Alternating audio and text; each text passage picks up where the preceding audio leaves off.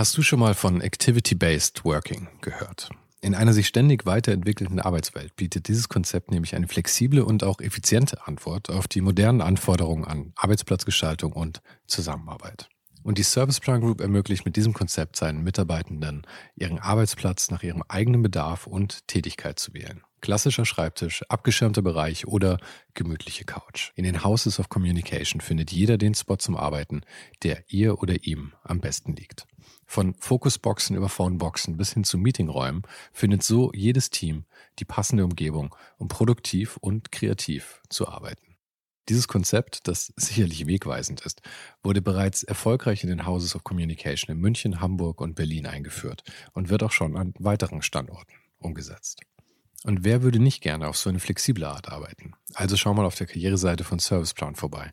Den Link dazu findest du direkt hier in den Show Notes dieser Folge. Und vielleicht kannst auch du dann bald schon in den Genuss von Activity-Based Working kommen.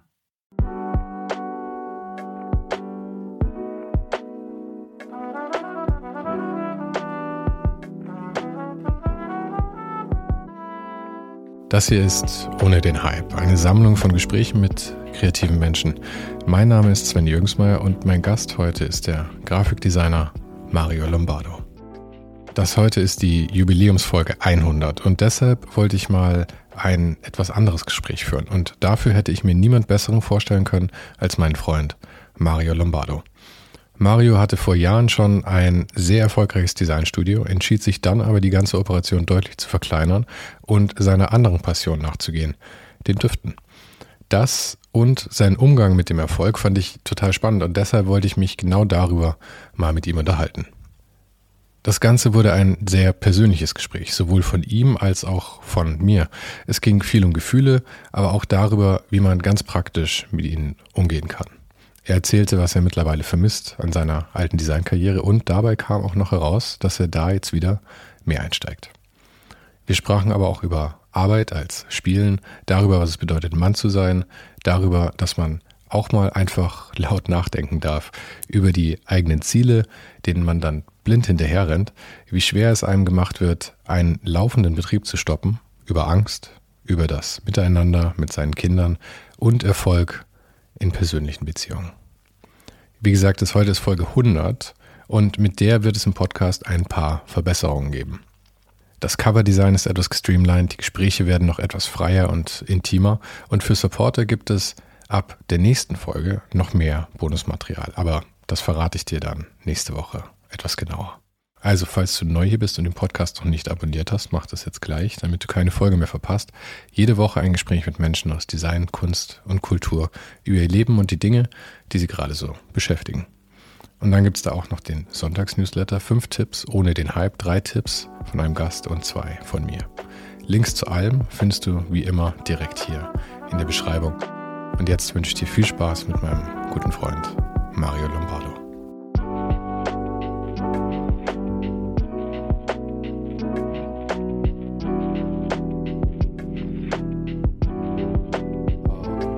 Aber auch zum Beispiel die, die Schule, in der ich eingeschult war, wurde, die gibt es gar nicht mehr. Ja, da wurde eine neue gebaut irgendwann, weil es dann halt auch schon 20 Jahre her war und so. Ist schon lustig, wie sich die Sachen dann verändern. Absolut, auch, auch so als also für mich war es, als ich klein war, gab es bei Aachen für mich die ganze Welt. Mhm. So und dann also Hamburg, Berlin, ob das jetzt New York war, war total egal. Es war es war alles alles außerirdisch. London war das Einzige damals, was mich interessiert hat. Ja. Aus Aachen heraus? Aus Aachen heraus. In welchem Alter warst du da? Äh, Als London dann so die. Ich glaube, das war so die 14 bis, bis 17 oder so. Hm. Ja, da kriegt man dann so Tagträume irgendwie, ja. ja. Von, von, der, von der großen Stadt.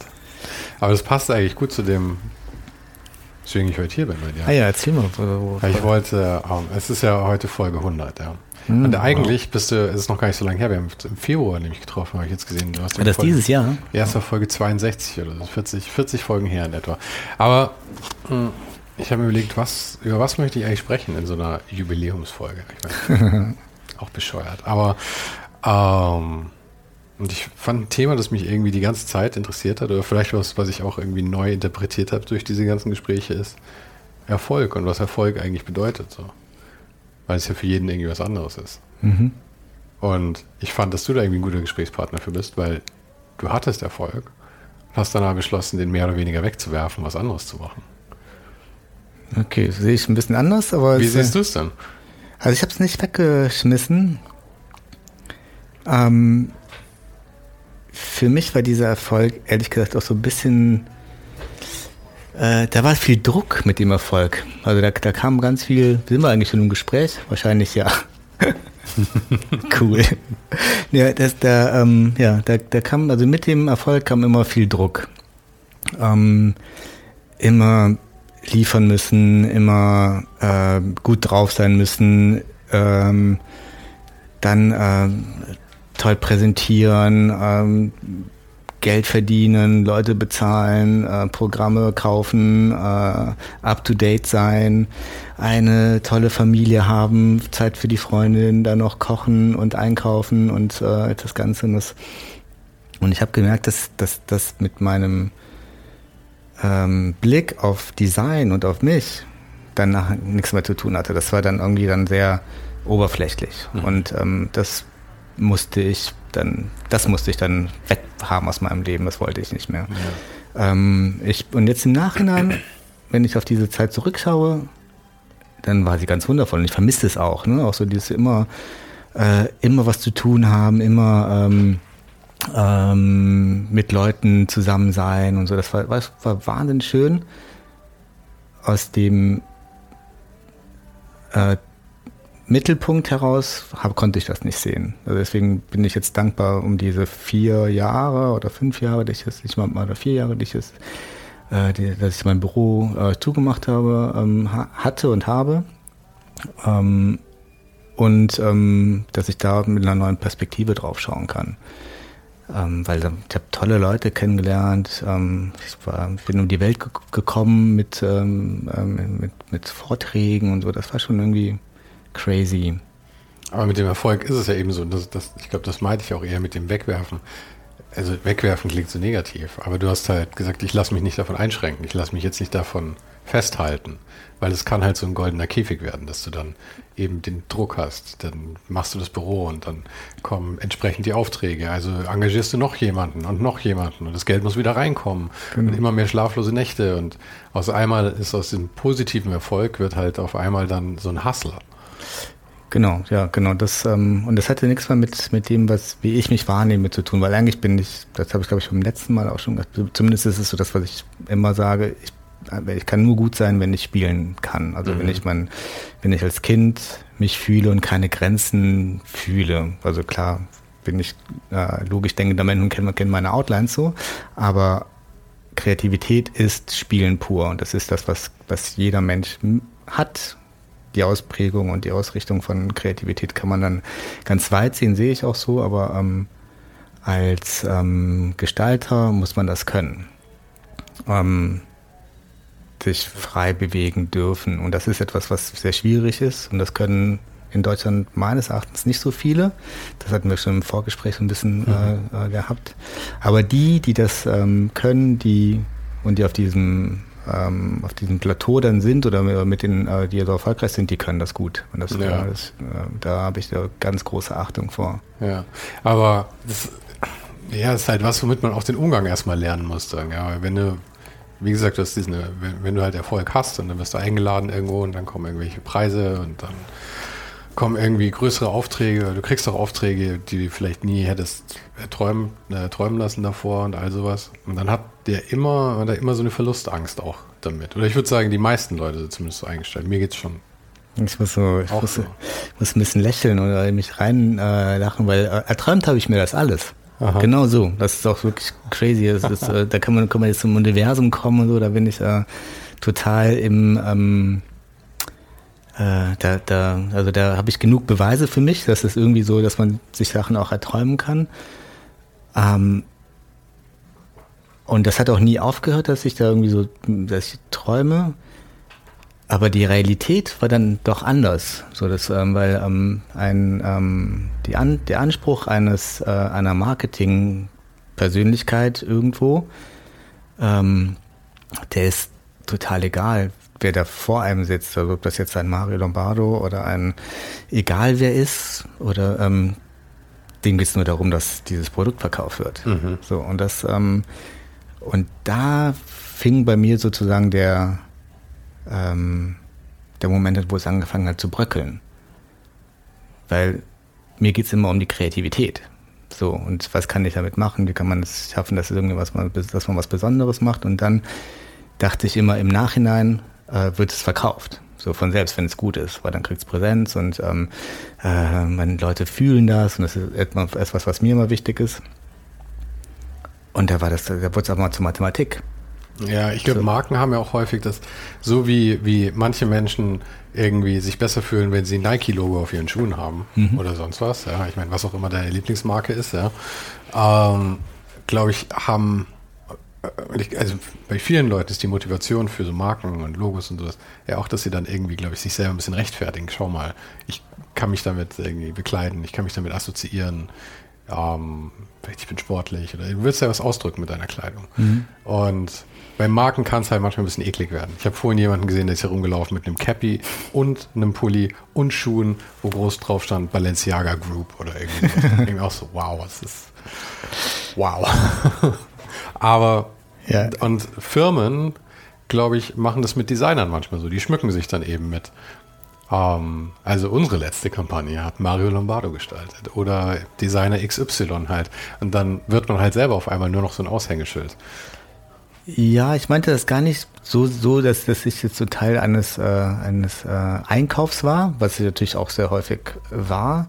Ich meinte erst, ich, ich habe ich hab meine besten Sachen habe ich mit Kunden oder mit Freunden oder mit Bands gemacht, wo wir zusammen was uns das ausgedacht haben. Mhm. Und das wollte ich mit großen Marken machen. Und das habe ich zum Beispiel mit KDW auch geschafft bei dem Heft. Das hat mhm. irgendwie irre Spaß gemacht. Ich hatte dann total ein Netzwerk mit Fotografen, Stylisten und die äh, Petra Fladenhofer, die ja auch sehr hart sein kann. Also wir hatten ein wirklich tolles Verhältnis. So, das, äh, das hat Spaß gemacht. Und dann aber bei anderen ähm, ich will jetzt auch keine Namen nennen, so, aber ich will auch nicht negativ reden, aber für mich war das Gefühl, für mich geht es immer um Verbindung am Ende. Das ist, das ist auch Teil der Kreativität, so wie wir jetzt, wenn wir reden, verbunden sind und dann ähm, ein Wort das nächste ergibt. Ähm, ja, ist immer so ein Zusammenspiel. Genau. Aber meinst du, du wärst immer bereit gewesen oder gab es umgekehrt auch Situationen, wo du einfach irgendwie oh blockiert oh warst. Ja, auf jeden Fall, ganz klar. Also ja. es ist, äh, also ich bin, bin ja, ich bin sehr selbstkritisch und, ist, äh, und alles geht irgendwie auch, nur wenn ich gut mit mir bin, kann ich gute Sachen machen. Ich hatte natürlich auch viele, viele Konflikte und dann das hatte ich natürlich auf mein, meine Arbeit und auf mein Miteinander mit anderen natürlich total ausgewirkt. Mhm. Klar. Ja, so Designer sein ist ja äh, nicht so einfach, weil eben viel ist ja über so also es gibt einerseits muss man halt funktionieren, ja. Du musst halt, du wirst engagiert für irgendwas und ich meine, du bist Dienstleister am Ende. Ja. Ich meine, du könntest genauso gut der Typ sein, der das Klohäuschen putzt. Mhm. Ja. Ich meine, du musst halt deinen Job gut machen mhm. irgendwie. Aber auf der anderen Seite, wie du schon sagst, es muss halt ein gewisses Maß an Spiel drin sein, damit du halt irgendwie deine beste, äh, deine beste Arbeit abliefern kannst am Ende. Und manchmal gibt es halt einfach Tage, wo du aufwachst und dir denkst, die Welt ist einfach scheiße heute. Und dann kriegt man sich auch nicht immer in die, in die, in die Stimmung dann. Absolut. Ich hatte ganz, also sowas war ganz viel, auch wenn man dann unterwegs ist und dann ähm, in Zügen arbeiten muss und dann hat man keine Verbindung und dann ähm, ähm, hat man dann abends einen Vortrag, da muss man dann wird man abgeholt, dann ist man aber ganz im Kopf eigentlich noch im Gespräch weil, und ähm, mhm. das, da gab es schon Situationen, die, die für mich sehr ja, ja. Äh, die mir sehr nahe gegangen sind, wo ich mich dann im Nachhinein auch immer so schlecht gefühlt habe und so, das ähm, ja. Warum schlecht gefühlt hast? Weil ich äh, immer das Bedürfnis habe, ähm, was Gutes zu liefern. Ich glaube, das ist etwas, äh, das äh, so eine innere, was innerliches. Ich weiß nicht, was es ist. Auch bestimmt äh, etwas, wo man dann jetzt irgendwie Leute sagen könnten, ich müsste ein, äh, eine inneren Monologe anschauen oder so, aber das äh, Bedürfnis habe ich einfach. Ich möchte gerne äh, so weit helfen, wie ich kann. Also mhm. in dem also wenn ich jetzt einen Vortrag habe, möchte ich ihn so gut machen, wie ich kann. Wenn ich ein ähm, Heft mache, möchte ich das so gut machen, wie es gerade geht.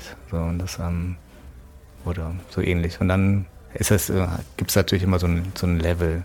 Aber so, so die Gefühle dann zu haben, dass man, dass man sich irgendwie schlecht fühlt danach, dass man das vielleicht nicht geschafft hat, ist ja per se auch nichts Schlechtes, weil ich meine, die im Buddhismus gibt es äh, den Ausdruck Hiri und Uttapa und ich kriege nicht mehr genau hin, was es ist. Aber das eine, äh, es ist äh, Scham und, ähm, und äh, eben, dass du auch das Gefühl hast, du hast irgendwie äh, halt Scheiße gebaut, letzten Endes.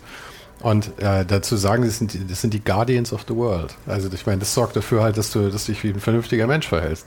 ist ja genauso, wie wenn du auf die heiße Herdplatte fasst. Mhm. Ähm, es fühlt sich scheiße an, aber dieses scheiße Anfühlen hat halt eine Funktion, dass du nicht weiter drauf fasst. Deswegen also, ich würde es nicht verteufeln. Nee, ich, hab, ich verteufel das gar nicht. Ich sprach nur so, es war so Teil mhm. von dem ganzen Druck und warum ich dann irgendwann gemerkt habe, ich muss das auch machen. Mhm. Das war einfach auf zu vielen Hochzeiten auch getanzt. und das war, also, und und ich finde es wichtig, dass, das, dass man das auch erkennt als ja. Mensch. Und ähm, wenn ich jetzt auch kurz zu den Gefühlen zurückgehen kann, wie Scham und äh, Wut oder Versagensangst oder Ängste oder sowas, und ich gehe da total in mich. Also ich finde, Gefühle muss man fühlen und, die, ähm, und ich habe auch kein Problem, die auch auszudrücken. Also so zu sagen, ich habe jetzt die und die Angst und die und den Druck und so. Das aber ich habe gemerkt, eine Weile oder eine ganz, ganze Zeit von meinem, meines Lebens habe ich diese Gefühle einfach dissoziiert. Die waren einfach nicht in meinem Körper verbunden. Das heißt, ähm, ich habe dann irgendwie Migräne bekommen oder mhm. ich habe ähm, äh, weil du sie nicht zugelassen hast und sich dann dieser Stress halt irgendwie körperlich manifestiert. Genau, dann, ja. ähm, dann, dann, wird das, kommt das später. Das, äh, da gibt es ganz viele äh, inzwischen auch schon bewiesene äh, Sachen, das, äh, wie das Nervensystem in deinem Körper arbeitet und so. Ähm, und gerade wenn man dann, teilweise hatten wir 20 Projekte parallel, die hm. in kurzen Staffeln also hintereinander abgegeben mussten, werden mussten, ähm, da kann man eigentlich nichts anderes machen, als die auszuschalten. Und ähm, genau, und das habe ich dann auch zu häufig gemacht. Und das sowas will ich auf gar keinen Fall mehr, weil ich glaube, mhm. wenn ich ein Zuhause habe, dann ist es mein Körper. Und sonst habe ich eigentlich gar nichts. Ja. Aber es sind ja alles so Lektionen, die man eben erstmal lernen muss. Und da so als du jetzt so das erste Mal dann so Erfolg hattest, dass, dass man es da gleich richtig macht, ist ja auch vielleicht ein bisschen viel verlangt. Ja, ich habe eigentlich habe ich alles falsch gemacht. Also im Nachhinein ist das ist irgendwie geil.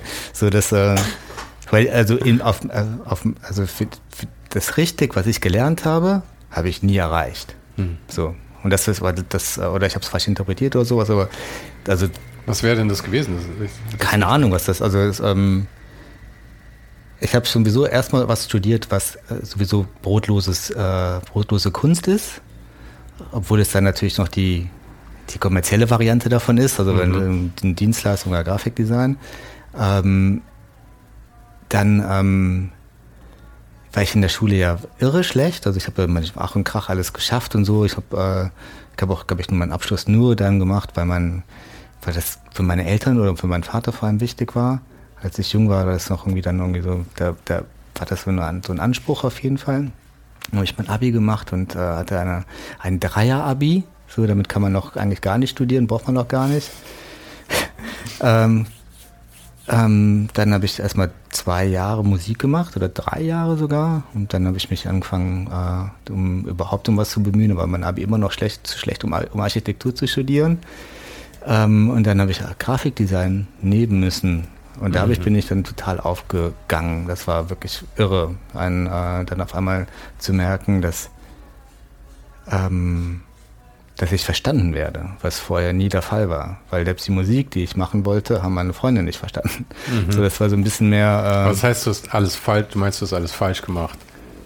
Aus so einem konventionellen Blick. Aus dem konventionellen Blick habe ich nichts ja. richtig gemacht. Ja, und ja. damit aber das alles geschafft, was ich schaffen durfte. So, das, mhm. Äh, das, äh, das finde ich schon schön, aber mhm. ähm, es gab in meiner Jugend oder meiner Kindheit keinen, der gesagt hat, du kannst es, kannst machen, was du willst, Mario.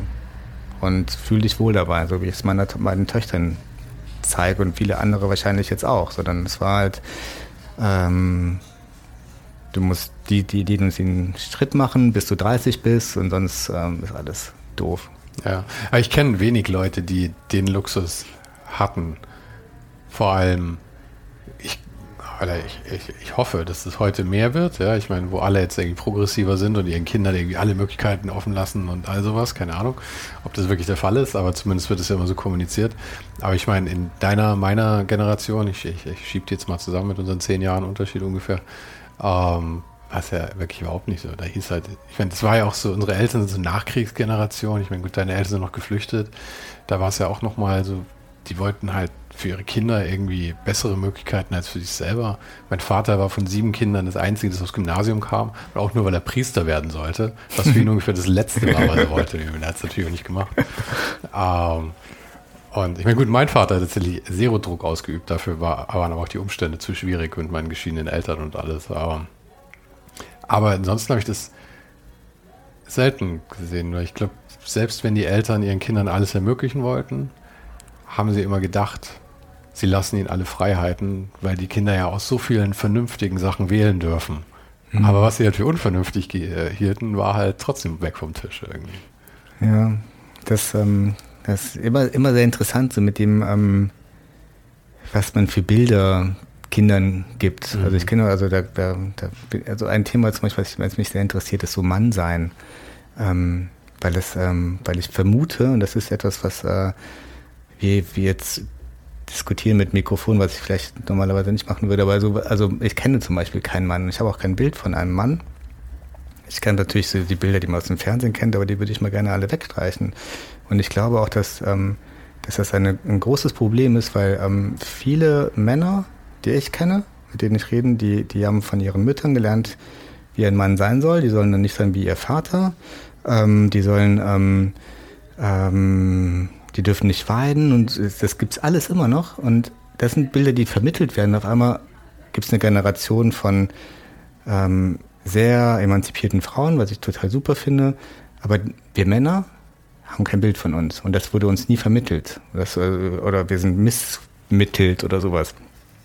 Und da würde ich gerne auch, ähm, da, da gucke ich immer wieder gerne drauf, so was vermittle ich meinen Kindern, was jetzt, ähm, was für eine Rolle äh, ein Mann haben muss und sowas, weil ich glaube, die wird total missverstanden, von den Männern total auch mhm. benutzt und so, keine, keine Frage. Ich will nicht in die falsche, äh, nicht, missverstanden werden, aber ich glaube, dass es, dass wir in einer Gesellschaft leben, wo wir an einer ähm, an falschen Übersetzungen von, von, von ähm, Leiden. So, was ist richtig und falsch ist schwierig, aber so, was ist, was bedeutet das und was ja. bedeutet jenes?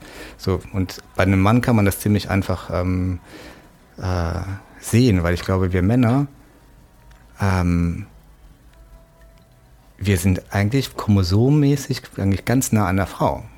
So, und, ähm, und der, der, aber trotzdem ähm, ähm, werden wir so in ein Klischee reingepackt, dass wir, dass man Sachen, dass Männer so sind. Mhm. So, und das glaube ich nicht. Das finde ich ein bisschen missführend. So. Ja. Sind wir also, beim anderen Thema natürlich. Aber. Rollen sind ja. Ich meine, es gibt keine Gesellschaft auf der Welt, wo es nicht Rollen gibt, ja. Ähm, manchmal ist es halt irgendwie Frau, Mann, die sehen natürlich auch unterschiedlich aus. Ich meine, in Afrika gibt es häufig, dass, dass die ähm, matriarchale, matriarchalisch, ist das das richtige Wort? Dass die Frauen eben, die, die, die den Haushalt führen letzten Endes. Ähm, hier bei uns war es halt äh, traditionell, dass der Mann den Haushalt irgendwie, also nicht den Haushalt geführt hat, aber halt der, der Kopf des Haushalts war. Und das war ja irgendwie, ich glaube, lange Zeit, solange, ich glaube, es kann eine, ich ziehe mir jetzt gerade alles aus dem Arsch. Ja. Ich, ja, denke, ich auch. Ich, denk, ich, denk gerade laut. Ich, überlege auch gerade, ob ich es hätte, hätte, überhaupt ansprechen sollen. Aber nee, ich finde es okay. Ich finde vor allem, ähm, auch selbst wenn ich mir danach denke, was habe ich da für einen Scheiß erzählt, ich finde, es ist wichtig, dass man auch mal Blödsinn reden darf. Hoffe ich. Weil wir denken halt drüber nach, ist ja in Ordnung. Kann ich auch mal falsch liegen. Ich habe nicht immer recht. Erstaunlich. Erstaunlicherweise, ja. Same hier. Ähm, aber ich glaube, so, so Rollen ähm, sind halt in manchen, vor allem wenn, wenn ähm, eine Gesellschaft irgendwie äußeren großen Stressfaktoren unterliegt, ist eine klare Rollenverteilung, glaube ich, sehr hilfreich, einfach dafür, dass eine komplette Gesellschaft überleben kann und funktionieren kann. Jetzt ist es aber halt so, dass wir heute diese äußeren Stressfaktoren deutlich geringer geworden sind. Auch wenn die Welt gerade wieder in Flammen steht, so wie es aussieht irgendwie. Mhm. Aber dennoch ist natürlich hier oder eben auch mit emanzipierten Frauen und Frauen können auch alle Arbeiten machen und so. Warum sollen wir uns da groß identifizieren mit Mann und Frau? Das stimmt schon. Ähm, ich habe auch mehr den Eindruck, dass in meinem Freundeskreis dieses Identifizieren mit, mit, mit dem Geschlecht mehr ein Kokettieren schon ist eigentlich. Man stellt sich selber, man verarscht auch irgendwie das Mannsein irgendwie damit. Und vielleicht auch die eigenen Schwächen, weil ich glaube, ich mache das schon auch manchmal. Und manchmal sehe ich gern die Welt schwarz-weiß und manchmal stelle ich sie auch überspitzt so dar, weil ich mir auch darüber bewusst bin, dass ich mit vielen dieser Bilder lebe, was ich als Mann irgendwie zu sein habe. Und, ähm, und bei vielen von diesen Dingen habe ich, glaube ich, auch verstanden, dass ich mir extrem schwer tue, die loszulassen. Und dann ist immer mein erster Schritt, sie loszulassen, ist sie zu verarschen eigentlich. Mhm. Das ist immer, wie ich mit allem umgehe als erstes. Ich verarsche die Sachen. Okay. Ob bei Fehler bei anderen oder bei mir. Humor ist für mich Sehr die erste positiv. Art, damit umzugehen. Ja, das gefällt mir. Ich gehe, ich bin, ich gehe immer so in meinen auf so Gedankenwanderungen, wenn ich, äh, wenn, wenn ich sowas habe. Mhm. Mir ging es bei dem Thema vor allem auch um die Vermittlung, was ich meinen Kindern beibringe, weil mhm. ähm, ich kann meinen Kindern, die sind zum Beispiel sind zwei Mädchen, den, ähm, und die sind so unterschiedlich, ähm, beide. Also die, ähm, die sehen sich so irre ähnlich, aber die sind ganz unterschiedlich. Mhm. Und ich kann, kann denen zum Beispiel auch nicht vermitteln, was jetzt was Frau sein bedeutet. So. Mhm. Aber uns Männern wurde das vermittelt, was Mann sein bedeutet. Und als kleines äh, Kind äh, nimmt man das so auf. Ich bin natürlich ein Kind in den 70er Jahren, bin ich geboren. Da war das natürlich auch total anders, als es heute ist. Ähm, und dann wächst man mit so einem Bild auf und dann merkt man aber irgendwie, man passt nicht in das Raster. Und das habe ich auch beim Erfolg irgendwie, wenn wir jetzt nochmal darauf zurückgehen und, und sowas, wie meine Karriere dann verlaufen ist. Weil ich war immer irgendwie, war ich neben dem Bild, mhm. das, ähm, das mir gemacht wurde oder wo ich reingehörte. Im Nachhinein finden das alle total toll, aber da, das war du dann. Du meinst, dass, dass jemand mal nicht da so reingepasst hat? Genau, weil, ja. es, weil es dann auch erfolgreich war in meinem ja. Fall. Aber bei vielen anderen ist das halt irgendwie dann, dass es, dass es da auch ganz viele Misserfolge gab. Aber bist du da dann reingerutscht oder wie ist das passiert? Weil ich meine, die meisten Leute, die eben so Erfolg haben und dann ähm, so einen Status kriegen, sind ja schon auch irgendwie ein bisschen so Rampensäue und genießen das ja auch. Und du sagst, das ist bei dir nicht unbedingt so der Fall oder du hast es nicht so gesucht. Also ich habe ich hab davon geträumt, so, das ist klar. Ähm, und ähm, das hast du schon. Ja, klar. Auch von Berühmtheit. Puh, ja, also als Musiker kann ich das, muss ich das sagen, also da, da, schon, total, weil aber da wäre ich auch hinter der Gitarre versteckt gewesen und so und ähm, das, äh, das waren schon Jugendträume und ich würde immer noch gerne eine Band haben, mit der ich Auftritte haben könnte oder sowas. Das finde ich irgendwie ganz immer noch äh, mega toll. Ähm, als Designer ähm, ist das auch ein bisschen aus der Not heraus passiert, weil ähm, bei, bei der Specs hatte ich ein Mini-Budget insgesamt. Das heißt, ich musste damit kreativ umgehen. Also es hatte ähm, Summe X für die Bebilderung und dann ähm, habe ich dann gedacht, am besten gebe ich dieses, dieses lächerliche Geld einer Person und die macht dann eine Bilder. Ähm, und dann habe ich dann zumindest ein stringentes Heft mhm. und der Mensch kann davon eine Miete zahlen. Ähm, und ähm, oder ich, ich bastel alles selbst. So und dann ähm, bin ich, also weil ich bin jetzt kein guter Illustrator, das heißt, ich musste irgendwie Collagen machen. Das war irgendwie so aus der aus der Not habe ich eine Tugend gemacht und ähm, und das äh, war total am Puls der Zeit damals. Und dann ähm, hat die äh, Page damals mich irre unterstützt. Da war ich, glaube ich, in einer Ausgabe jedes Mal, ein ganzes Jahr oder anderthalb Jahre lang. Und, und da ist das passiert. So, das, ähm, ich wusste auch gar nicht, dass man mich sieht, weil das hat, das kam erst nach drei, vier Jahren, dass überhaupt dann irgendwann über Specs berichtet wurde. Mhm. Ähm, dann habe ich einen, das kann ich mich noch gut erinnern, habe ich, hab ich, bin ich eingeladen worden von einer Studentin, damals Praktikantin, der sich in Düsseldorf einen Vortrag macht. Und ich glaube, das war das Langweiligste, was Leute überhaupt ge gesehen haben. So. Ich war total verliebt in jedes Detail und so. Da, ähm, das war wirklich ein, ich habe mich schon selbst gelangweilt vorne so und äh, musste das aber noch irgendwie cool durchziehen und ich merkte so, dass alle so äh, immer unruhiger werden. Und hast du es nach Plan auch durchgezogen oder hast du irgendwann gefreestylt dann ein bisschen? Nee, ich, hab, ich konnte nicht freestylen. Aha. Für mich war Vorträge halten damals noch so konnotiert mit Aufsätze oder sowas oder wie haben wir das in der Schule ähm, ähm, Vorträge in der Schule halten ja, und das ja. konnte ich auch nie. Referate genau. halten, genau. Das war Horror. Dann habe ich das so äh, nach Plan durchgezogen. Ich wurde nur immer schneller beim Reden. Mhm, so, und, mhm. äh, oh, und dann, dann ähm, habe ich gesagt, ich mache das nie wieder. So, und aber dann hat den, die Typo sich gemeldet. Zwei, drei Jahre später, 2007 war das. Ja, und dann, da war ich so, sagst du jetzt nein? Weil das war dann schon irgendwie sowas, was irgendwie so nah an die Musik kam und so das. Ähm, was wollten die dann von dir? Ein Vortrag bei der Typo. Auch für einen Vortrag. Genau. Und dann habe ich dann, ähm, Ja gesagt. Also so mit ein bisschen Überlegungszeit und dann habe ich ja diesen Vortrag da gemacht und das war dann, aber dann habe ich gedacht, ich werde mir nichts, ich werde mir eine, ähm, eine Keynote machen mhm. Ähm, und ich werde mir aber nichts vornehmen, was ich erzählen werde, weil ähm, sobald ich mir sowas wie, bei, wie beim Referat äh, aufschreibe, was ich sagen will, dann will ich mich daran halten, dann stolper ich über meine mhm, eigenen mhm. Worte und dann bin ich total nervös. So, und dann habe ich das so nach einem Plan, aber Freestyle gemacht und ich habe ja dann zwei Vorträge hintereinander gehalten oder mit einer kleinen Pause. Ähm, die waren ganz relativ unterschiedlich voneinander und das und irgendwie seitdem hat es mir angefangen Spaß zu machen, weil mhm. das war wie ja, da war ich auch verbunden mit den Leuten, weil ich war nicht nur in meinem Kopf und wollte einem drei Wörter, die ich sagen wollte, machen, äh, hintereinander sagen dürfen und so. Ähm, das, dann hat es Spaß gemacht und das hat den Leuten Spaß gemacht und auf einmal hat sich dann kam ganz viel Presse. Also das war äh, auch so verrückt, weil die Presse dann woanders auch herkam, nicht nur Grafikdesign und ähm, ja, und so ist es passiert. Mhm. So, und dann war es auf einmal 2008 und da war irgendwie alles verrückt in meinem Leben.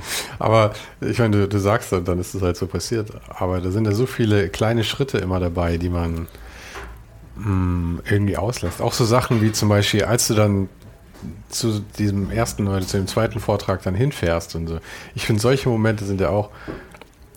Also mir ging es so, als ich das erste Mal nach Berlin gefahren bin für den Podcast, ja, habe ich gedacht, ich bin auf Tour so ungefähr. Ja. Und das war alles so wahnsinnig aufregend. Ja. Das war ja. total crazy. Und jetzt ist es halt eher so, oh Gott, schon wieder in die Bahn setzen. Die kommt bestimmt wieder zu spät, ja.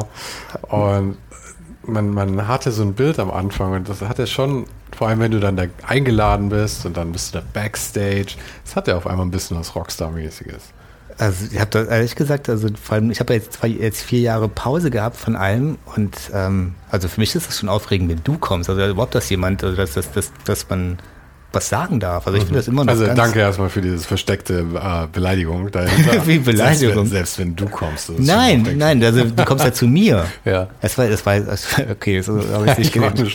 Ich habe das umgekehrt gemeint, ehrlich gesagt, aber ähm, ja, das, äh, das ähm, und ähm, ja, aber ich verstehe schon. Obwohl du halt, ich komme bei dir in, du hast Heimvorteil und alles und du musst nicht in den Zug genau. irgendwo hinfahren, bist auf einmal die, die, das Rampenlicht, das du nicht kennst, alles vor dir und so, weil das ist halt genau. wahnsinnig einschüchternd dann. Genau. Auch, ne? Und jetzt habe ich sogar jetzt, in, jetzt habe hab ich vor einem Monat angefangen, mein Büro zu reanimieren mhm.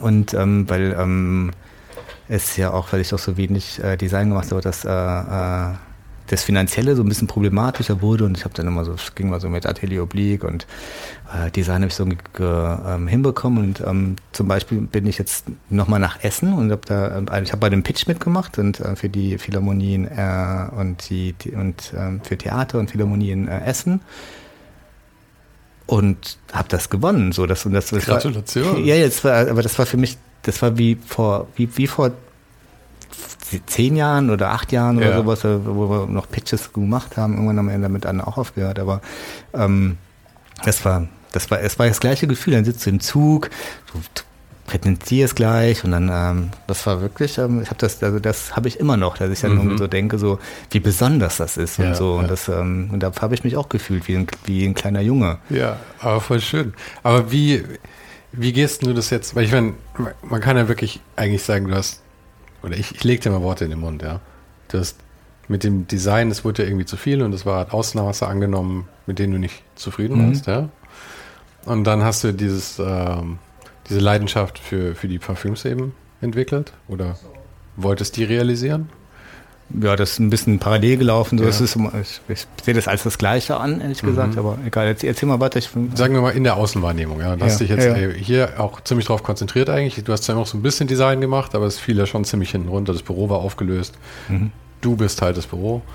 Ähm, und jetzt, wie hast du ja selber gesagt, du reanimierst das jetzt gerade so ein bisschen. Mhm. Ähm, und hast du jetzt Sorge, dass du wieder dieselben Fehler machst? Engagierst du jetzt Leute oder machst du das jetzt alleine oder wie, wie wird das jetzt laufen? Dann? Nee, ich habe jetzt schon ähm, den David, einen Freund von mir, gefragt, ob der das mit mir macht und ähm, wir machen jetzt ein Jahr, wo wir das so testen.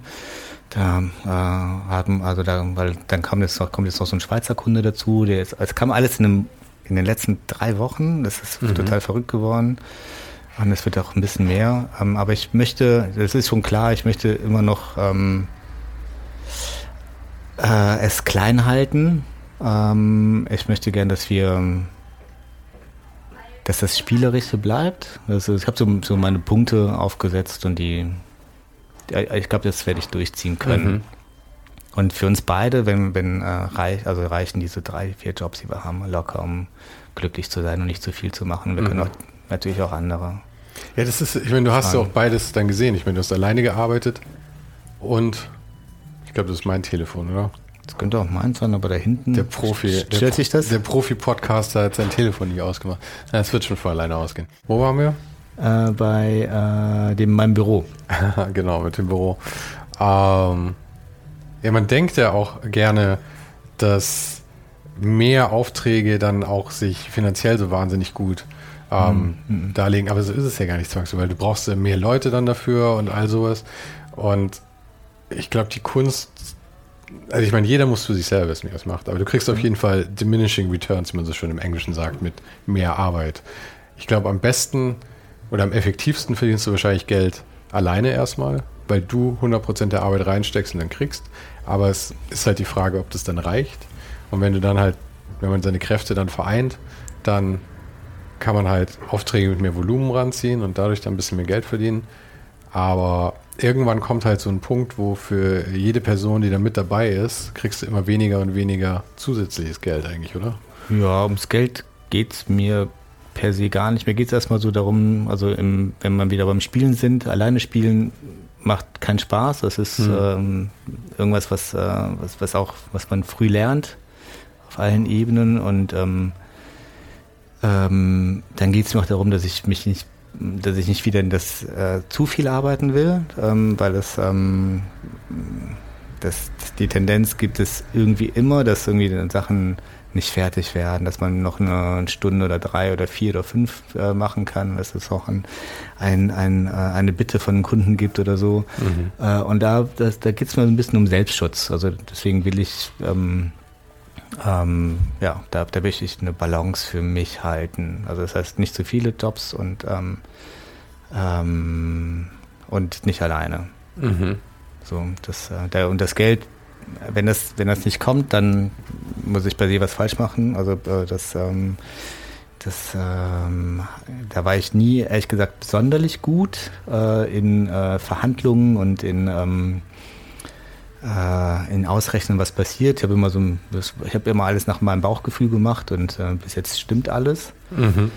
Ähm, ist dein Kumpel darin besser, mit dem du jetzt da? Ja, David. Ähm, ich kann es dir nicht sagen. Also das, äh, ähm, keine Ahnung. Gucken wir mal, es wird sich ergeben. Also ich, wir haben ein gutes Gefühl, dass wir gut zusammenarbeiten können und ähm, der war auch schon in meinem Büro damals äh, und das, ähm, deswegen das wird schon. Also das ich, ich finde die Situa Situation total spannend, weil du halt eigentlich irgendwie einen Neuanfang damit machst jetzt. Ja, genau. Aber du hast halt davor schon diese, wie viele Jahre hast du davor? Vor 2014, äh, 2004 habe ich das Büro aufgemacht und 2018 zugemacht, Ende 2018. Also 14 Jahre. Ja, genau. 14 Jahre Erfahrung halt schon und machst jetzt einen Neuanfang damit wieder. Das ist ja, ja schon, schon cool. Also man sollte ja meinen, dass du damit dann auch wirklich einige Fehler vermeiden kannst. Naja, ich habe ich hab in meinem Leben viele Fehler wiederholt. Also das, ja. da möchte ich jetzt nicht ins Detail gehen. Aber äh, das äh, ja, ja. weiß ich nicht, warum, aber ich mir immer wieder die Hände, Finger verbrannt habe. Ja. Aber der einzige Nachteil ist halt, du startest halt nicht mit den ähm, mit den Verpflichtungen eines, eines äh, 24-Jährigen oder so, sondern jetzt hast du halt Familie und Kinder und so, die halt alle mitgefüttert werden wollen auch, oder? Ja. Das ist halt ein bisschen mehr Druck dafür dann. Ähm, das, ja, da, den, den, Druck habe ich nicht. Also das, äh, da, da, da weiß ich, dass wir in, in, in einer guten Balance sind und okay. ich habe auch Atelier Oblique und so, das, ähm, ähm, genau. Ich möchte nur kreativ bleiben dürfen, das ist wichtig und nicht nur noch Design verkaufen mhm. und einkaufen und äh, H&R und was weiß ich, was ich alles war. Äh, ja, damals ja. alles andere als Designer und dann aber noch schnell in einem Vorbeigehen eine gute Idee haben, damit alle daran arbeiten können und so. Und, ähm, also du willst diesmal wirklich Designer sein? Das, ja, ich will, ich will das machen, was ich am besten kann. Und ähm, ähm, Und das ist kreativ sein. Also das heißt nicht unbedingt Designer sein, sondern mir Sachen ausdenken. Ich glaube, das ist das, was ich am allerbesten kann oder übersetzen kann ich ganz gut. Wenn jemand ähm, mit irgendwas zu mir kommt, kann ich das in was Visuelles transformieren oder in eine Geschichte transformieren oder in einen Parfum transformieren. Das ist das, was ich meinte. Für mich ist das eigentlich egal, ob das jetzt ein Raum ist, den ich gestalte, ein Parfum äh, oder am Ende etwas, was jetzt äh, zweidimensional im Grafikdesign-Bereich ist. Weil das, da, mir geht es um eine Übersetzung von einem Inhalt. Mhm. Und darum geht es um verschiedene Ausdrücke. So. Und hast du das, äh, das Atelier Oblique, also das Parfüm, hast du das jetzt an dem Punkt, wo das, ähm, ich nehme an, das war am Anfang, hat es 100% der Zeit gebraucht bist du da jetzt an dem Punkt, dass das soweit ähm, etabliert ist oder von alleine, alleine läuft, dass du genügend Zeit hast dann für das Design auch wieder? Oder? Nee, nee, nee. Es ist gerade eine furchtbar komplizierte Situation, also, weil, weil, also wegen dieser neuen Krise, die wir haben, also dann Luxusprodukte, gerade Unbekannte, werden natürlich jetzt nicht so ähm, gekauft. Mhm. Und nächstes Jahr wird es so ein bisschen komplizierter. Ähm, das heißt, es wird immer noch sehr viel ähm, Initiative und Liebe und alles Mögliche äh, brauchen. Und aber ähm, ich liebe es ja so zurück, dass es, ähm, dass ich das total gerne mache. Es, ähm, und das Erstaunliche ist, ist dass äh, wir ich, oder ja, dass wir mit Atelier Oblique jetzt so auf so einem Niveau sind, ohne dass wir jetzt erfolgreich sind in einem kommerziellen Sinn, dass uns große Firmen einfach beklauen. Also es gibt so viele Fotos, die genauso sind wie unsere Bilder, also aus der mhm. gleichen Perspektive, äh, mit dem gleichen Licht. Also da, ein anderer David, man, der Fotograf, mit dem ich das mache, der ist, der ist richtig, richtig sauer. Ähm, oder das ähm, Zara, die haben jetzt ein, die haben Parfums, die, die sehen genauso aus wie unsere. Es war eine ja. Kooperation von Joe Malone und Zara.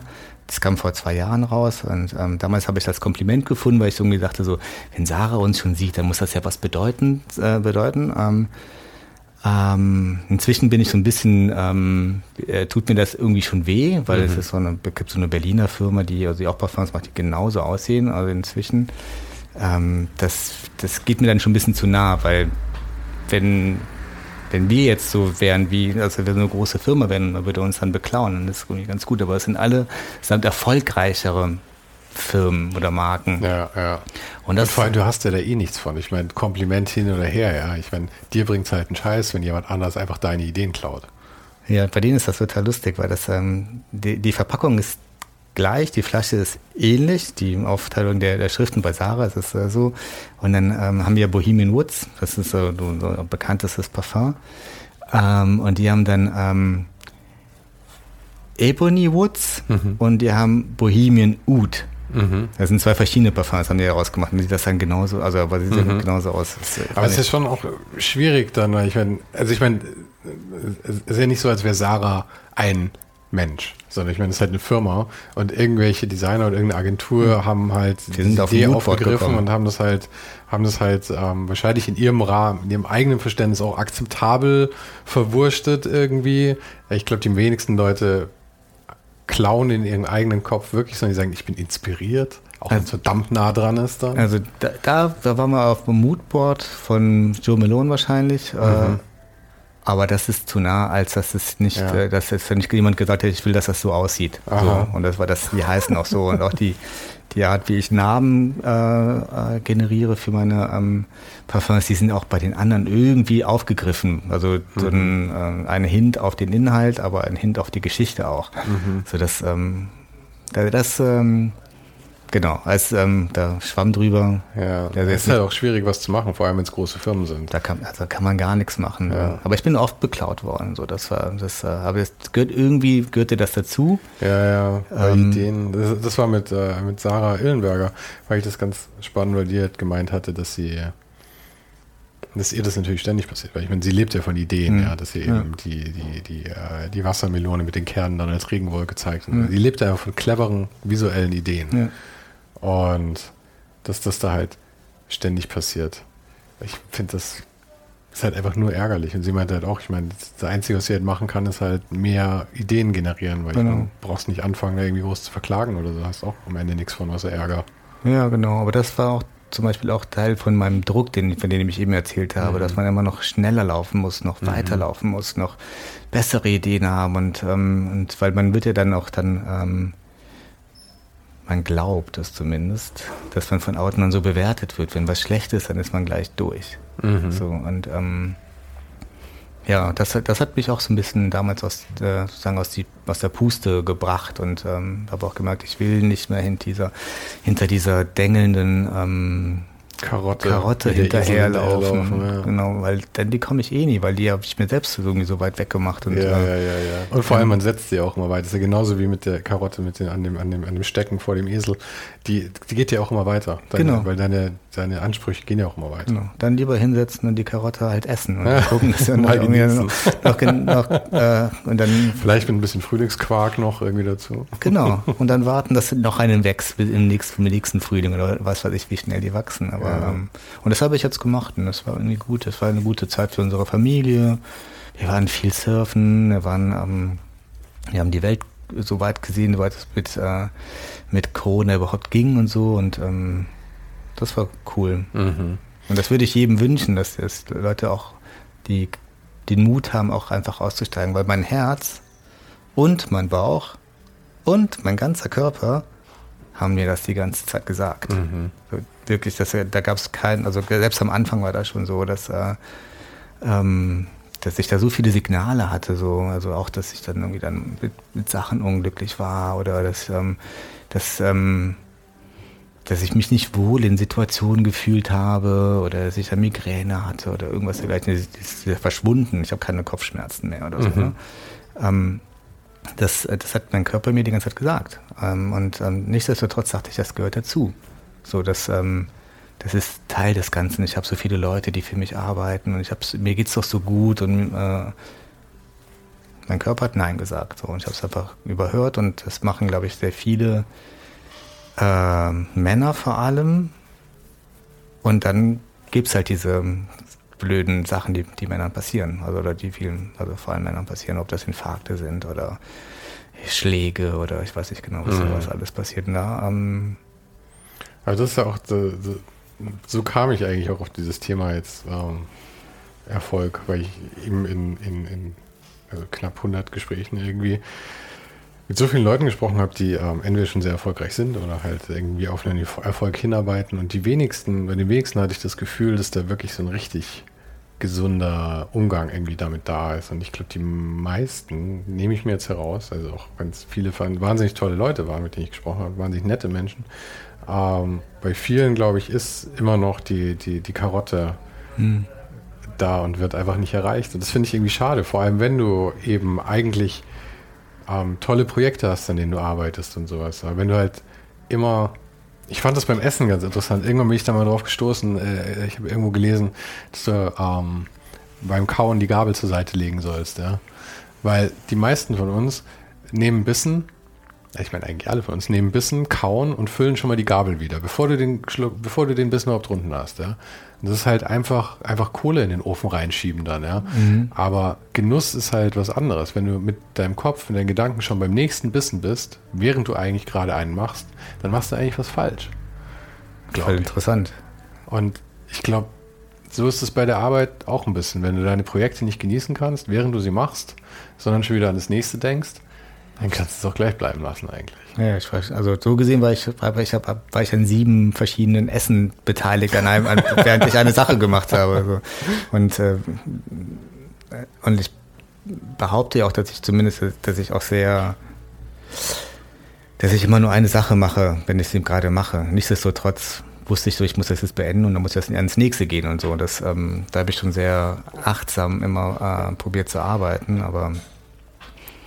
Nee, das, ähm, ich glaube, das, ich hätte den Bogen irgendwann überspannt, muss ich mhm. echt sagen. Das, äh, und da, da, bin ich auch sehr glücklich, dass, ähm, dass mir das äh, Schicksal das auch erlaubt hat, dass, ähm, oder dass ich mir es mir erlaubt habe, dass mhm. ich ja irgendwie auch mal eine Pause machen kann. Ja, ja, dass die Umstände sich halt einfach so ergeben haben und die Chance dann genutzt hast. Ja. Irgendwie dafür. Ja, ich, ich habe irgendwann Nein gesagt. Das, äh, ja. das, das war schon etwas Besonderes. Ja. Aber dann vor allem auch zu äh, so großen Budgets, ähm, die, wie wir die damals hatten oder haben mussten, auch wegen die ganzen Angestellten, ähm, dazu Nein zu sagen, ist auch schon eine, eine krasse Sache. Und ich habe natürlich auch, ähm, was haben wir eben nicht erwähnt, also ähm, wenn, wenn man äh, arbeitet, dann wird man, äh, dann ähm, gibt man ja Steuer äh, voraus ab. Das heißt, man wird fürs nächste Jahr gleich versteuert. Das heißt, wenn du mit, mit dir wird eigentlich es wirklich sehr schwer gemacht, einen äh, laufenden Betrieb zu stoppen. Oder runterzufahren auf irgendeine Art. Genau, ja. weil ich habe dann, ich bin ein Jahr lang echt krass versteuert worden. Das hat sich dann der darauf dann natürlich ein bisschen auch äh, äh, äh, war, ist mir das zugute gekommen natürlich, aber das war schon ein, ja, das, wo ich dann irgendwie dann, äh, also nichts machen geht da nicht. Mhm.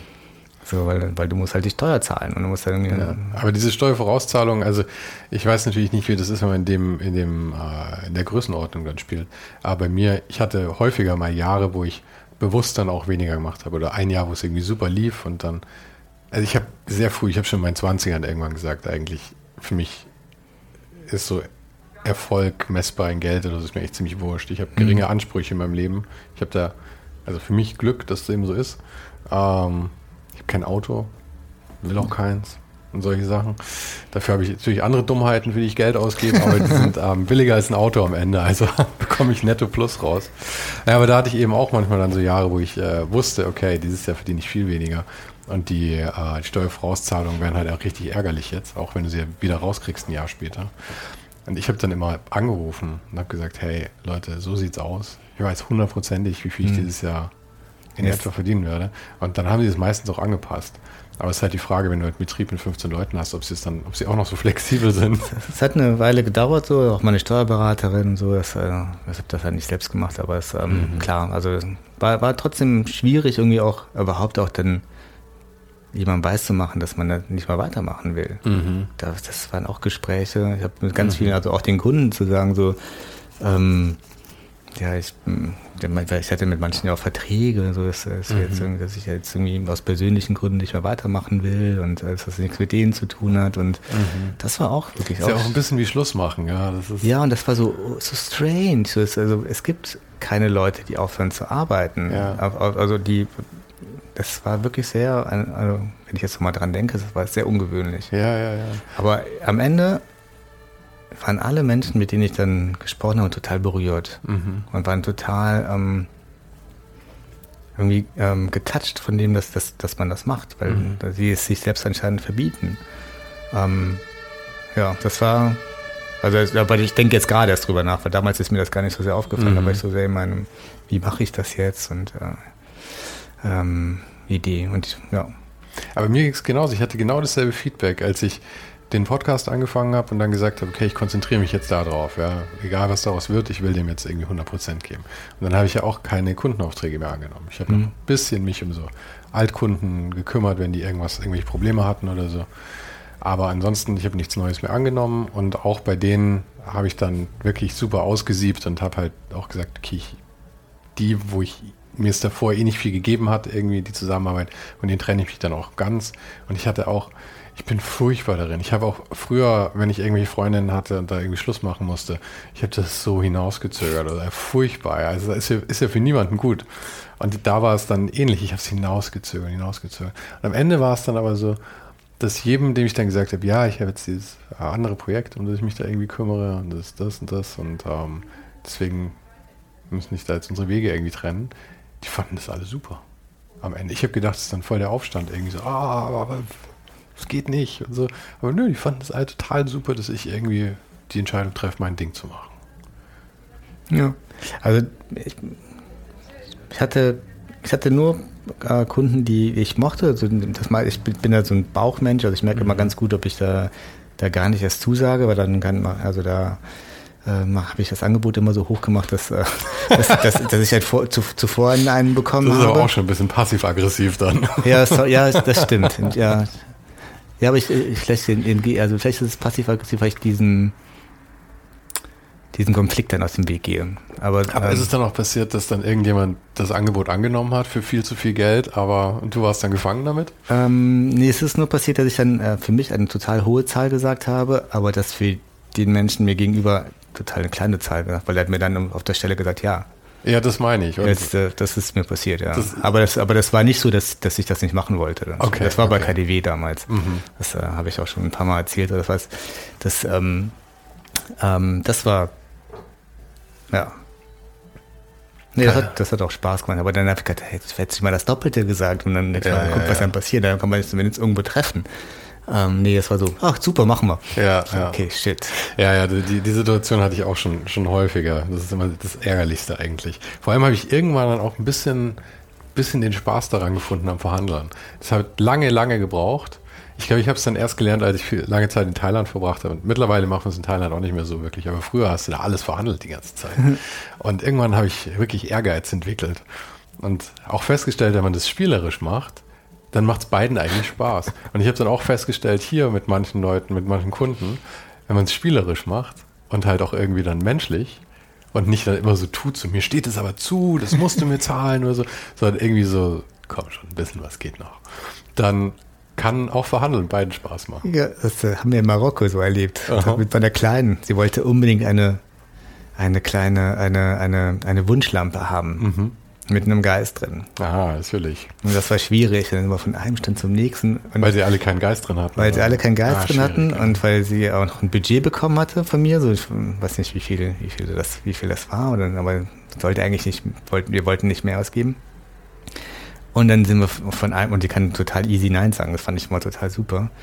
Aber wir sind von, von Laden zu Laden gegangen und haben immer einen Tee bekommen. Das heißt, wir haben da gesessen und dann hat sie, hm, nein, und dann war es teuer oder so, und dann, ja, bis wir dann irgendwann, bis dann irgendwann die richtige war, da habe ich noch ein bisschen was draufgelegt dann. Aber das war dafür so eine große ähm, Lampe, die sie eigentlich mal gar nicht äh, bekommen hätte. Aber sie hat ja, Hat dann verhandelt und alle haben sich Zeit genommen, weil sie Aha. total gerne mit der Kleinen verhandelt ja, haben, ja, ja. die dann echt sehr chefig dann immer Ja oder Nein gesagt hat, die Farbe stimmte nicht oder das stimmte nicht. Super. Und dann haben wir, und dann haben wir mal Tee bekommen. Es war auch mal, es hat, es hat echt Spaß gemacht. Ja, ja, ja.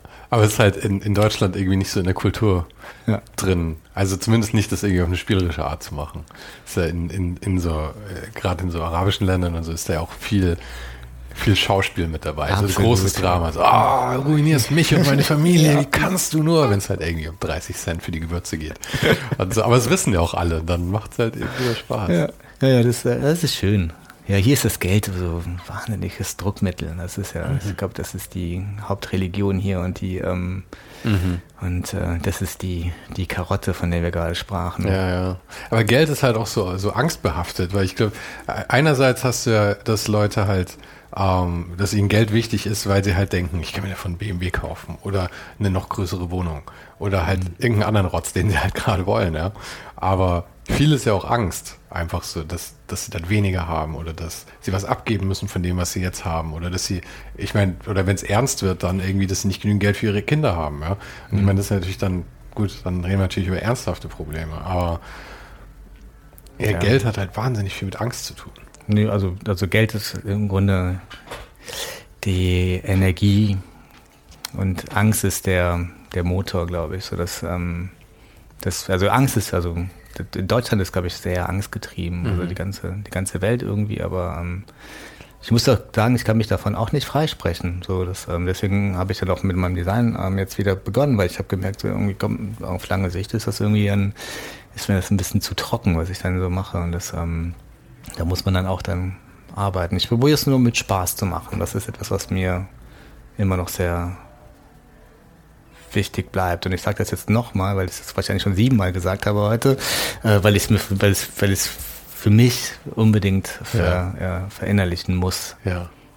Aber es ist doch auch, weil ich sehe es wirklich als die große, eigentlich einmalige Chance, die du dir jetzt selber geschaffen hast, dass du dich von was gelöst hast, weil es nicht in dem Rahmen war, in dem es dir gefallen hat dann hast du was anderes gemacht und jetzt beschließt du, dass du wieder Lust darauf hast und machst es und kannst jetzt halt auch mit ein bisschen Abstand und auch mit ein bisschen Alter und Lebenserfahrung das Ganze einfach nochmal neu gestalten. Das ist halt, die, wie, wie häufig gibt es das, dass jemand das macht? Keine Ahnung. Manche probieren es immer wieder, ich kann Aber die, die es immer wieder probieren, glaube ich, machen es halt ohne Plan. Das ist dann ja auch wieder was anderes. Also ich mache das auch ohne Plan, muss ich, leider, muss ich jetzt auch dazu Aber das sagen. stimmt ja nicht. Du hast ja schon gesagt, du, du machst es jetzt mit, äh, mit dem David Ja, zusammen genau. und du hast ja schon offensichtlich ge- ausgedacht, in was für einem Rahmen das jetzt Ja, stattfinden so soll. den Rahmen habe ich mir ausgedacht, ja. genau. Ich meine, das ist eh alles, was du machen kannst, weil ich meine, sonst kannst du planen, wie du willst. Die Umstände müssen halt zusammenkommen. Genau, ja. Ja, ach, ich finde dich super. Das, äh, du, du bringst auch meine komischen, äh, bröckligen, fragmentarischen äh, äh, Sätze zu, zu einem Gesamtbild. Das finde ich gut. Ah, meinst du mit deinen Kids? Ich meine, das ist eine schwierige und sehr beladene Frage. Aber meinst du mit deinen Kids hast du Erfolg in der, in der, in der Erziehung? Meinst du, das machst du gut? Mir mach ich, das mache ich gut, ja. Ja? Bin ich mir ganz sicher. Ähm, genau, die eine ist ja 17, die andere ist 5. Ähm, und ich glaube, dass ich habe von denen total viel gelernt und ich glaube, die, ähm, also ich merke ich vor allem, also bei der bei der großen, sie hat jetzt seine, ihre ähm, eigenen Probleme, sie macht jetzt Abi gerade. Ähm, habe ich es damals gemerkt, bei der Kleinen merke ich es wie, wie damals. Ich habe, ich lerne von denen und die wissen auch, dass sie genauso, äh, dass dass ihre Meinung genauso wichtig ist wie meine. So, klar, es gibt natürlich so ein paar Kleinigkeiten, wie wir ins Bett gehen, die, man, die wir immer machen müssen, aber wir bestimmen gemeinsam und das machen wir wirklich so in einem, in einem, in auf eine gute Art und Weise und jeder darf seine Meinung sagen. Das finde ich irgendwie, das ist so natürlich, dass ich, das, dass ich da sehr stolz bin. Ähm, weil wir auch gemeinsam in Diskussionen gehen, die und wir trotzdem verbunden bleiben. Das ist ja auch so das, was, was in meiner Generation zumindest immer ähm, passiert ist, dass wenn man Diskussionen hatte, dann wurde man ausgeschlossen. Das heißt, geh in dein Zimmer oder solange du das machst, musst du das, äh, solange du hier bist, musst du das. Ähm, äh, und das äh, gibt es bei mir nicht. So, das heißt, ähm, wenn sie ähm, ein Problem hat, dann bleibe ich bei ihr. Und das heißt, das kann, da kann sie auch gegen mich sein, weil ähm, das ist Teil von Verbindung und das ist etwas, was wir verlieren auf der, auf der Welt. Das heißt, wenn, wenn wir uns jetzt streiten würden, würden wir, kenne ich die meisten Menschen, die trennen sich und reden dann nicht mehr. Aber ich glaube, unsere Auseinandersetzung, die wir jetzt hätten, hat eigentlich nur mit unserem Gefühl gerade in dem Augenblick zu tun. Das heißt nicht, dass die ganze Zeit die, ähm, das, also no, heute, hoffentlich bringe ich das jetzt so zurecht, dass das, äh, dass das jeder versteht. Wenn wir uns jetzt streiten, ist die ganze Zeit von früher kaputt. So, dann ist alles dunkel und äh, blöd angemalt, was, was, was, was, was wir hatten. Äh, und es, wir entzweien uns und gehen äh, getrennte Wege. So, aber ähm, vor allem in der Familie ist es so, dass wir, also, dass wir momentane Probleme haben und keiner, die vorher miteinander zu tun haben. Wenn wir Freunde sind, dann ähm, können wir jetzt eine Auseinandersetzung haben, uns auch gerne auch ähm, auseinandersetzen, aber das hat nur mit dem Augenblick zu tun. Da kann ich natürlich sauer werden, aber es hat nichts damit zu tun, dass du äh, persönlich gemeint bist und dass ich mich auch nicht von dir trenne und dass ich dann sage, deine Meinung interessiert mich nicht, ich gehe jetzt in meinen Raum und bla bla bla bla, bla so dann, dann, ist es, dann ist man zusammen. Und das wissen die beiden Kinder und die eine ist halt fünf und die andere wusste das schon, als, als sie auch klein war. Und das finde ich super. Das hätte ich gerne als Kind selbst gehabt. Also, dass ich, wenn ich meine Probleme habe, dass meine Eltern da bleiben und es mit mir halten. Weil es geht immer eigentlich um Fremdregulation bei einer, bei Gefühlen, auch bei Erziehung. Das heißt, die Kinder brauchen eine erwachsene Person, die ihre Gefühle mithalten können. Und die Gefühle sind extrem oft. Also klar hat mich meine Tochter schon gehasst und ich habe es gefühlt. Und das ist etwas, was ähm, natürlich nicht schön ist, weder für sie noch für mich. Aber wenn man das Gefühl laufen lässt oder dass, dass, dass sie das fühlen darf, ohne dass sie ein, äh, ein schlechtes Gewissen hat, weil ich sie danach bestrafe, äh, passiv oder konkret aggressiv, so, ähm, dann, ähm, dann weiß sie, dass sie, dass, dass sie willkommen ist. Und darum geht es auf der Welt. Und das ist Verbindung. Und das, glaube ich, habe ich gelernt. Und das ist, äh, deswegen, glaube ich, geht da nichts nichts mehr schief, glaube ich, da in dieser Beziehung auf jeden Fall. Mit, äh, mit sowas wie Strafe sorgt man ja auch hauptsächlich dafür, diese Gefühle dann weiter zu befeuern. Weil du dann eben eine, eine, so eine Trennmauer aufbaust. Ja. Wenn du halt irgendwie sagst, okay, das ist, was du jetzt gerade empfunden hast, aber vielleicht war das halt, ich meine, sowas wie, wie also du sagst jetzt Hass, ist eh ein sehr, sehr extremes Wort, aber man ist natürlich sauer aufeinander, vielleicht mal, wenn man sich streitet. Hass ist ein, also Hass und Liebe ist was Natürliches meines Erachtens. Und Aber ich finde, Hass ist schon wirklich. Mh, mm, also ich, ich verbinde mit Hass nicht. Ich würde sagen, es gibt Wut. Wut hast du auch auf jemanden, aber es ist wirklich ein sehr kurzweiliges Gefühl. Wenn du es nicht weiter fütterst mit einer Geschichte, die du dir weiter erzählst die ganze Zeit, ja, dann also, du könntest vielleicht was tun, mit dem du mich wütend machen würdest. Aber ich muss vorweg sagen, dass wir beide uns streiten. ich glaube, da müsste schon eine Menge passieren. Da sind ja. wir nicht beide nicht der Typ für. Nee, also ich, ich glaube, wir müssen da noch eine Stufe runtergehen. Also wir, wir, wir, wir bewegen uns jetzt wieder auf der, auf der Erwachsenenebene. Das mhm. ist etwas, was, ähm, was ich jetzt noch wichtig einschieben muss. Ähm, meine kleine Tochter hasst mich, wenn sie keinen wenn sie kein Eis bekommt zum Beispiel. Aber sie ist, sie ist jung, das ist, das, das, das, die, die ähm, Verhältnisse sind ganz anders und die Emotionen übersteuern ein wenig. Genau, das ist ganz anders. Auch gleichzeitig ähm, kann ein Kind, hat ähm, also bis zu einem, ich glaube, das kommt erst sehr spät, ich glaube erst zur Teenie-Zeit, dass es für ein Kind gar nicht die Möglichkeit gibt, sich zu trennen. Also das heißt, ähm, wenn ähm, sie das Gefühl hat, dass sie, sagen wir mal jetzt, ein bisschen milder, dass sie ähm, wütend ist auf mich, oder mich hasst, wie auch immer. Ähm, und sie darf das nicht haben. Dann ist an ihr was falsch. Mhm. So, das ist das, was ein Kind immer wahrnehmen muss, weil es gibt für sie gar nicht die Möglichkeit zu sagen, ey, wenn du immer so bist, dann gehe ich jetzt einfach, so wie jeder Erwachsene oder jeder Mensch nach, nach der Teenie-Zeit das machen könnte. Äh, das heißt, diese Möglichkeit gibt es rein physiologisch nicht. Also das, ja, ähm, das ist von der Natur so ähm, vorprogrammiert.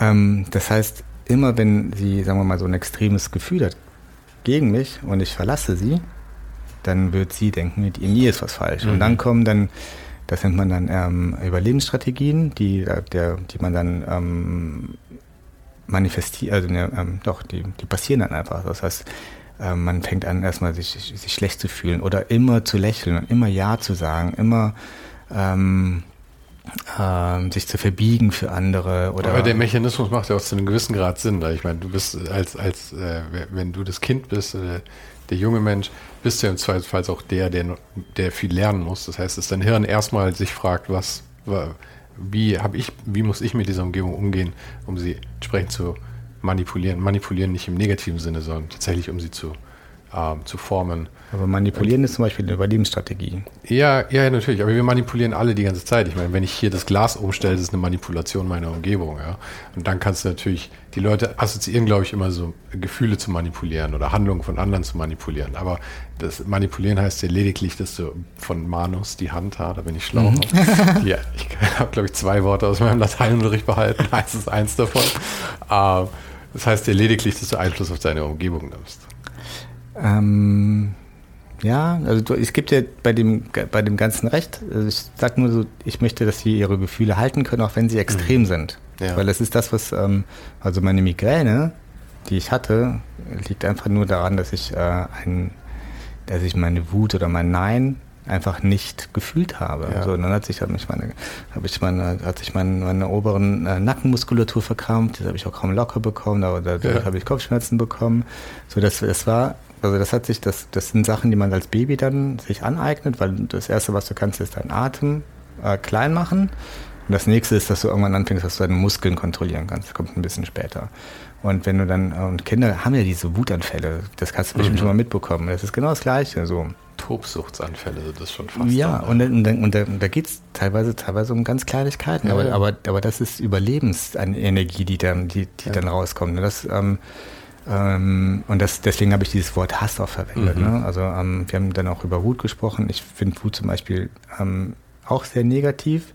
Ich will lieber, dass sie merken, so wenn sie wütend sind, was sie für eine Kraft haben, was sie für eine Stärke haben, was, also wie, wie, wie viel Energie in denen drin ist. Und das, ähm, da probiere ich sie zu motivieren. Ja. Nicht, dass sie andere schlagen, sondern dass sie einfach dann merken, so, die wahre Kraft ist Nein zu sagen. Mhm. Und das auf eine Art, dass es gar nicht erst zu, zu einem Hass oder zu einer, zu einer, Wut kommt, sondern weil du einfach deine Grenzen äh, kommuniziert hast. Ich finde auch immer interessant, oder mir, für mich war es interessant, als mir irgendwann klar geworden ist, dass ich eigentlich immer getrennt habe, Dinge, die mein Körper spürt. Mhm. Also ich schneide mich Oder ich stoße mir ein Zeh an. Oder jemand streichelt mich und das ist schön, ja. Was auch immer. Aber ähm, das war auf der einen Seite und meine Gefühle, meine Emotionen waren was anderes. Und irgendwann ist mir klar geworden, dass das totaler Bullshit ist, weil die einzige, das einzige Level, auf dem ich fühlen kann, ist mit meinem Körper. Das heißt, wenn ich jetzt wütend bin auf jemanden, dann ist es nicht irgendwie ätherisch in meinem Geist oder so, sondern meine Arme zittern mhm, und genau. meine Brust verspannt sich. Das ist eine Emotion. Eine Emotion ist nur in deinem Körper wiedergespiegelt ja. eigentlich. Genau. Und wenn du die eben laufen lässt, dann passiert das halt, okay, und dann ist wieder alles gut irgendwann. Aber wenn du dann halt anfängst, das zu dagegen zu kämpfen, genau. dann fängst du halt das Krampfen an, dann kriegen die genau. Kopfschmerzen genau. und Nackenschmerzen genau. und all solche Sachen. Ja.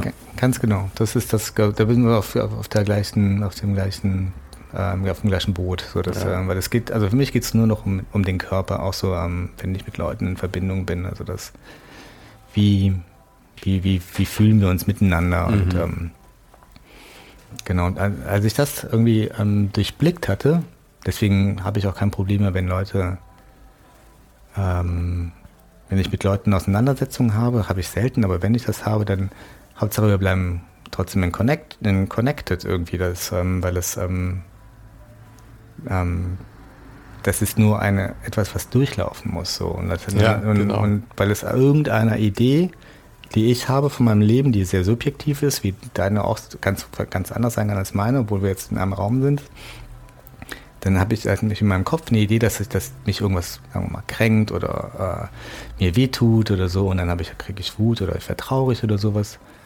Ähm, und, das, und dann muss das durchlaufen. Das hat man, und seitdem ich das bei mir erkannt habe, wie befreiend das ist, wenn jemand da bleibt, dem, dem weiß ich, dass ich es für andere auch mithalten kann. Ja, ja. ja mir hat das auch geholfen, als ich das äh, also wirklich erst vor ein paar Jahren realisiert habe. So. Und weil ich davor auch immer so ein Problemlöser war.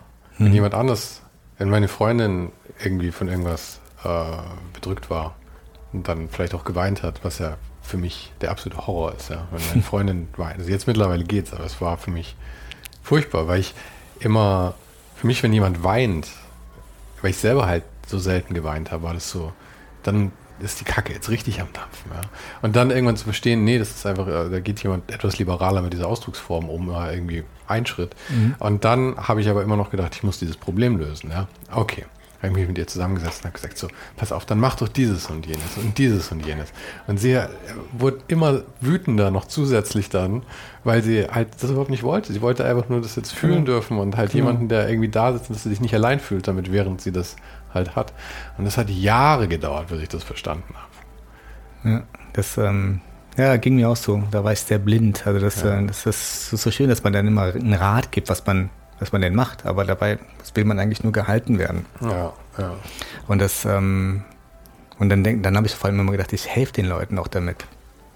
Mit den Ratschlägen? Genau, ja, also dann mach das doch das nächste Mal anders und so, aber das, das, ähm, oder das geht schon vorbei. Ja. Das bringt gar nichts. Ne? Einfach muss man dabei sein. Einfach nur, ähm, das, und das ist so schön. Also dieses, also echt diese Verbundenheit, wenn man ähm, wenn man weiß, dass jemand mit dir bleibt, auch wenn du jetzt gerade, also dieses Gefühl hast, das ist irre schön. Mhm. So ganz so, das so wie ein äh, Happy End in einem Film irgendwie. Das ist irgendwie echt äh, cool. Ja.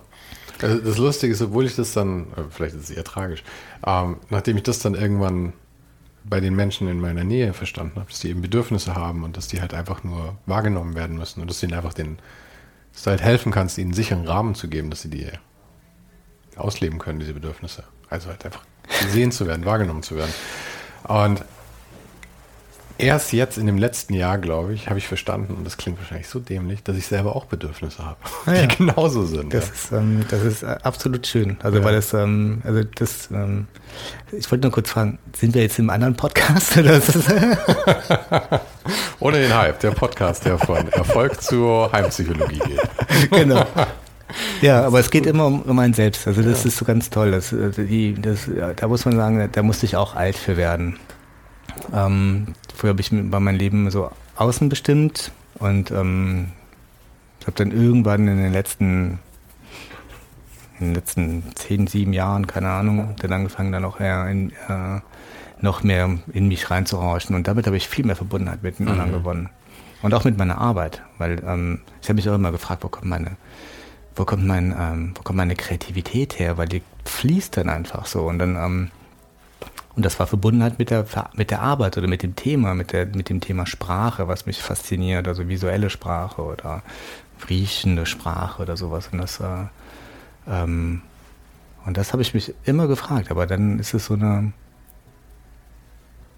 ich kann nur sagen, ich fühle das, was da passiert. Mhm. So, und das, ähm, ich, ich glaube, äh, Krishnamurti hat, glaube ich, gesagt, die, die, die Antwort liegt immer in der Frage schon selber mit drin.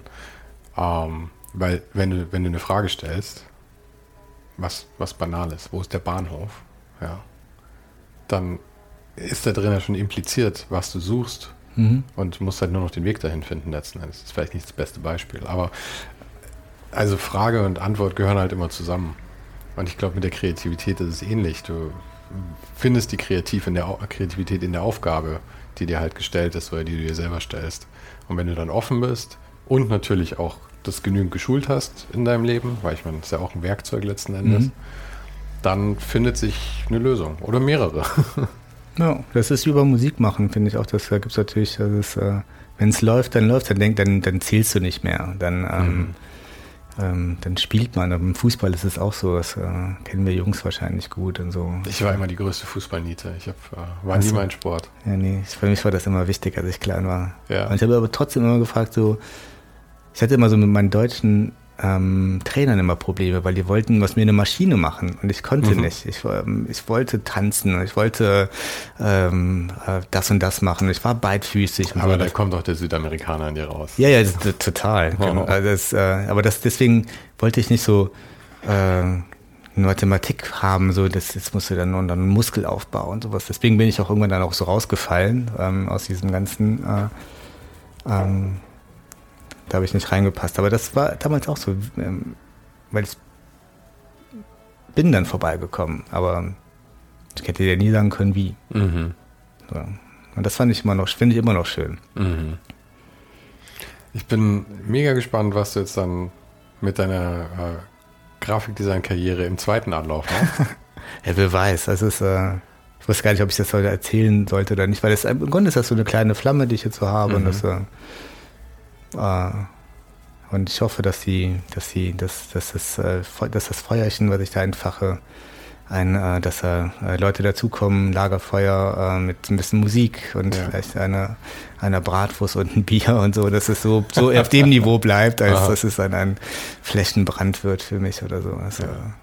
wäre nicht so schön. Wunderbar. Das war ähm, Mehr als ich mir erhofft hatte für Folge 100. Ach wirklich? Happy. Oh Gott, ich war, teilweise dachte ich so, oh, erzähle ich jetzt das, was so gar, also was gar nichts mit Erfolg zu tun hat und so. Ja, mir geht es immer mehr um, in diesem Podcast ging es am Anfang um Lebensgeschichten für mich irgendwie. Das war so mein, ja. um die, aber die, um die Lebensgeschichten von Kreativen eben. Und mittlerweile geht es für mich aber eigentlich nur noch um den Menschen und ich finde es total schön, wenn wir uns dann über deine Kinder unterhalten am Ende. Und vor allem macht mich das wirklich, wirklich glücklich, wenn da jemand sitzt und sagt, das mit meinen Kindern, glaube ich, mache ich richtig gut. Ja. Cool, da habe ich jetzt so ein äh, viel Platz in meiner Brustkarte bekommen. Irre. Schön. Cool. Gut. Danke dir. That's it. Danke dir vielmals. Das war echt äh, wie, wie, immer schön. Wir, wir, reden ja auch ohne, ohne Mikrofone auch. Ja. cool.